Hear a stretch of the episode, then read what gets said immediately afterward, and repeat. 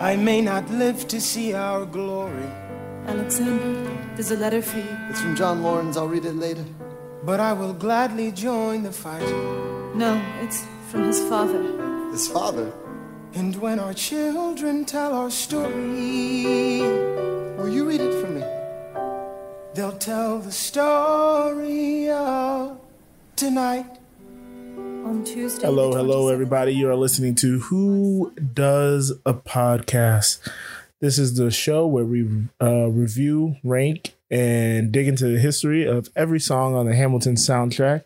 Today we're giving you folks a bonus Christmas bonus. I'm sitting here sipping eggnog, got a nice blanket on around me. Kyle, what's your setting like? I'm by the fire. Ooh. The presents are opened. Ooh. The cookies are eaten. I'm having a great time. All right, that's good. That's good. Milk with your cookies? Of course. Okay. Oh, come on. Sure. I'm not an animal. Sure. Just making sure. So today we decided to give you guys a little Christmas bonus. Christmas bonus. And do the... Tomorrow there'll be more of us. The hidden interlude that is only on the show and not on the soundtrack. Yes. With heavy hearts that we give this episode to you because it is the death of one of our favorite characters. Yes, a powerful character. Still around. Yes. Anthony Ramos is still here. But unfortunately, John Laurens is not. This is the end of the road for one John Laurens. So before we get into that, Kyle, do you want to give your thoughts? Well, I wanted to give a quick thing I read from Lin-Manuel Miranda. He was talking about loving Broadway as a kid and always listening to soundtracks, and how a lot of shows would intentionally leave a song off of the soundtrack as like a little bonus for people that got to see it live. So he wanted to do this again for Hamilton. And he decided, since this one wasn't really a song, it's more of a plot interlude. Yeah. He intentionally left this off the soundtrack as a little bonus for people that got to see it. So that is something he did because as a little throwback to other Broadway soundtracks. So yeah, this is you can see this on the play version on Disney+. So this is obviously after Dear Theodosia. So yeah, this is Eliza coming in with a letter from John Laurens' father, letting Alexander know that John Laurens was killed in battle, even though the war is kind of over. There was still fighting going on, and he died in battle, unfortunately. Yeah, and in the stage production, a cool little sight for sore eyes. No, a cool little visual treat. Yeah. At the same time, we see Eliza walking with the letter. We see Mulligan in the wings, and we see Lafayette in the other wing, up on and the meet. And it's as if they all receive the same letter with the same news. Exactly. Yeah, tying that bond that they had in the song that is obviously referenced in the intro and the only lyrics pretty much in this entire song from the story of tonight. Right. Yeah, so it's with great sorrow that the bond that these men shared has now come to essentially an end because this is the last time we're going to see Lafayette. It's the last time we see... Yeah, in the play, yeah. This last time. It's true. We see Laurens, even though the actors are still around, thankfully. They might come back. Thankfully. We'll talk about that soon. But yes, these characters that we have spent 22 songs with, this is technically 22 and a half. 22 and a half songs. They're all gone. So, yeah. Mm-hmm. Yeah. Like you said, this is the only real lyrics are just kind of callback to the chorus of Story of Tonight, and that's sung by Laurens, and it's mostly dialogue between Eliza and Hamilton. So Elizabeth Eliza thinks so. It always catches me. Yeah. So as I sip my eggnog and Kyle sips his milk and cookies, we decided to give you guys a bit of a history lesson on this Christmas. Knowing history, because history also shows history. The nuggets, they're on their way. All right. No titles because, again, we're working on Christmas for you guys. So I'm just going to inform you on some things that we found out. A huge shout out to WineAndCheetos.com. Yes. The place where I get most of my information. So the letter that Eliza reads to Hamilton is not from any real letter. In fact, Henry Laurens was in England working on a peace deal to end the war at the time of his son's death. He did not return to the U.S. until the summer of 1784. Laurens was killed in August of 1782. The first known letter written to Hamilton after John's death from Henry was in April of 1785. The letter in the musical reads in part... John was killed in a gunfight against British troops retreating from South Carolina. The war was already over. The first part is true. Troops were retreating, but the war technically was not over. John died August 27, 1782. The war was not over, like I just said, although it was close. The Americans expected the British would evacuate Charleston at any moment, freeing South Carolina from the grips of the British military. In the meantime, the British soldiers in Charleston had been making raids into the countryside in order to obtain food for themselves. They were scrounging, folks. Scrounging. Laurens and about 50 men in advance of the main American force fell in with hundreds of British soldiers at the Combahee River. I'm going to go with Combahee. Sure. I don't hear any corrections. Lieutenant Colonel Laurens was killed in the ensuing battle.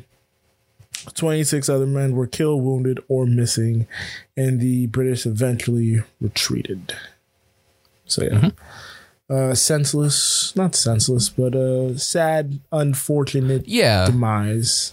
It's sad because the surrender at Yorktown is considered the end of the fighting, but of course there was more fighting going on until the British actually left. Yeah. I think we said a couple weeks ago, 83. Yeah, 83 was when they actually pulled out. Actually, because that's when the peace treaty is officially signed. Yeah, the Paris peace treaty. Yeah, the Treaty of Paris. And then we get Alexander's reactions to this, and but we don't really know how he would have reacted. One of the biggest pieces we know is a letter that he wrote to General Nathaniel Greene on October 12, 1782, mentioning the death of Laurens. And he writes, "The world will feel this loss of a man who has left few like him behind, and America of a citizen whose heart realized that patriotism of which others only talk. I feel the loss of a friend I truly and most tenderly loved, and one of a very small number." So obviously this is a man he cared about very much. Other rumors that he cared about him a little more than a friend, but we won't touch on that because that's rumors. Rumors. Hearsay. Rumors. We don't know. Grow. But yeah, obviously in the play they're portrayed as very good friends, and that was true in real life for sure. Yep. And I'm going to read this straight from Wine and Cheetos. Hamilton ends the song by saying, "I have so much work to do." In the last letter exchanged by the two men, they shared their lofty goals. In July of 1782, 4 months before Laurens's... No, 1 month. 1 month. Yeah, 1 month before. Yeah, sorry. I keep making it October in my head. Laurens wrote to Hamilton that his attempts to enlist enslaved men to fight against the British had again been defeated. I covered this, I believe, in track 3. Where, this is my shot. Yeah. Yeah. Where Laurens had became a politician effectively in South Carolina and kept bringing forth a bill to try to get to enlist black soldiers. And he kept getting shot down. So he wrote to Hamilton a month before his death saying that again, he had been shot down. So, yeah. Yep. And then to this, Hamilton wrote back, "Peace made, my dear friend, a new scene opens. The object then will be to make our independence a blessing. To this, we must secure our union on solid foundations. An Herculean task, and to effect... Herculean and... well, it says N through me. An Herculean task into effect which mountains of prejudice must be leveled. It requires all the virtue and all the abilities of the country. Quit your sword, my friend. Put on the toga. Come to Congress. We know each other's sentiments. Our views are the same. We have fought side by side to make America free. Let us hand in hand struggle to make her happy. Yeah. And it's unfortunate because he wrote this letter in August, so it's very likely that Laurens never received it. Yeah. And it's very ironic because he's begging him to stop the fighting. Yeah. Come work with me in Congress. Yeah. Leave your state Congress, come to the National Congress. It's the old cliche. He's one day away from retirement. And dies in battle. Dies I'm laughing, but I'm not meaning to make light of this. I mean, it was like 200 years ago. Yeah, it's kind of. He'd be dead by now anyway. So it's okay. But yeah, tragic song, tragic story. It is. Yeah, it's sad. It's very sad when you watch it for sure. Yeah, you see the emotion. Just watching it back, all the emotions bubbled up in me. You talk about the staging, but we also have Anthony Ramos as Laurens, like in a spotlight to the side, almost like as a memory, as a ghost in Hamilton's head. It's very powerfully staged. Yeah, and when they share that look, when last time he says tomorrow there'll be more of us, and you see Lynn again. Yeah, Kyle, the cry face is effective. All right. The cry face is okay. The cry singing, I'm not with. Cry singing, not so much. We already talked about this on Dear Theodosia. We're not going to get back into it. Yeah, you are correct. We're not going to get back into it. But the cry face is extremely effective. All right. Exactly. Okay. But he portrays emotion. I'll agree with that. Yeah, he did a great job of selling the emotion at the loss of, I mean, his greatest friend at this time. So, yeah, great song and powerful acting. One more tidbit. Ooh. Since we're not doing the time game. One more tidbit. I timed this watching on Disney+. It's about 1:07. Between the end of Dear Theodosia and the first record scratch of Nonstop. Got it. 1:07 little interlude. 1:07 interlude left off the soundtrack, but not left off this show because we are here to give you every song. Unranked, untimed. That's why we're in a bonus mode. Christmas present for everyone listening. Now, I, unlike Kyle, like to wait till the afternoon to get into my presents. So I'm going to go downstairs. I'm going to crack open some presents and continue sipping my eggnog. And you know what? I might stoke a fire. So my name is Joe Dorville, and I've been here with... his right-hand man.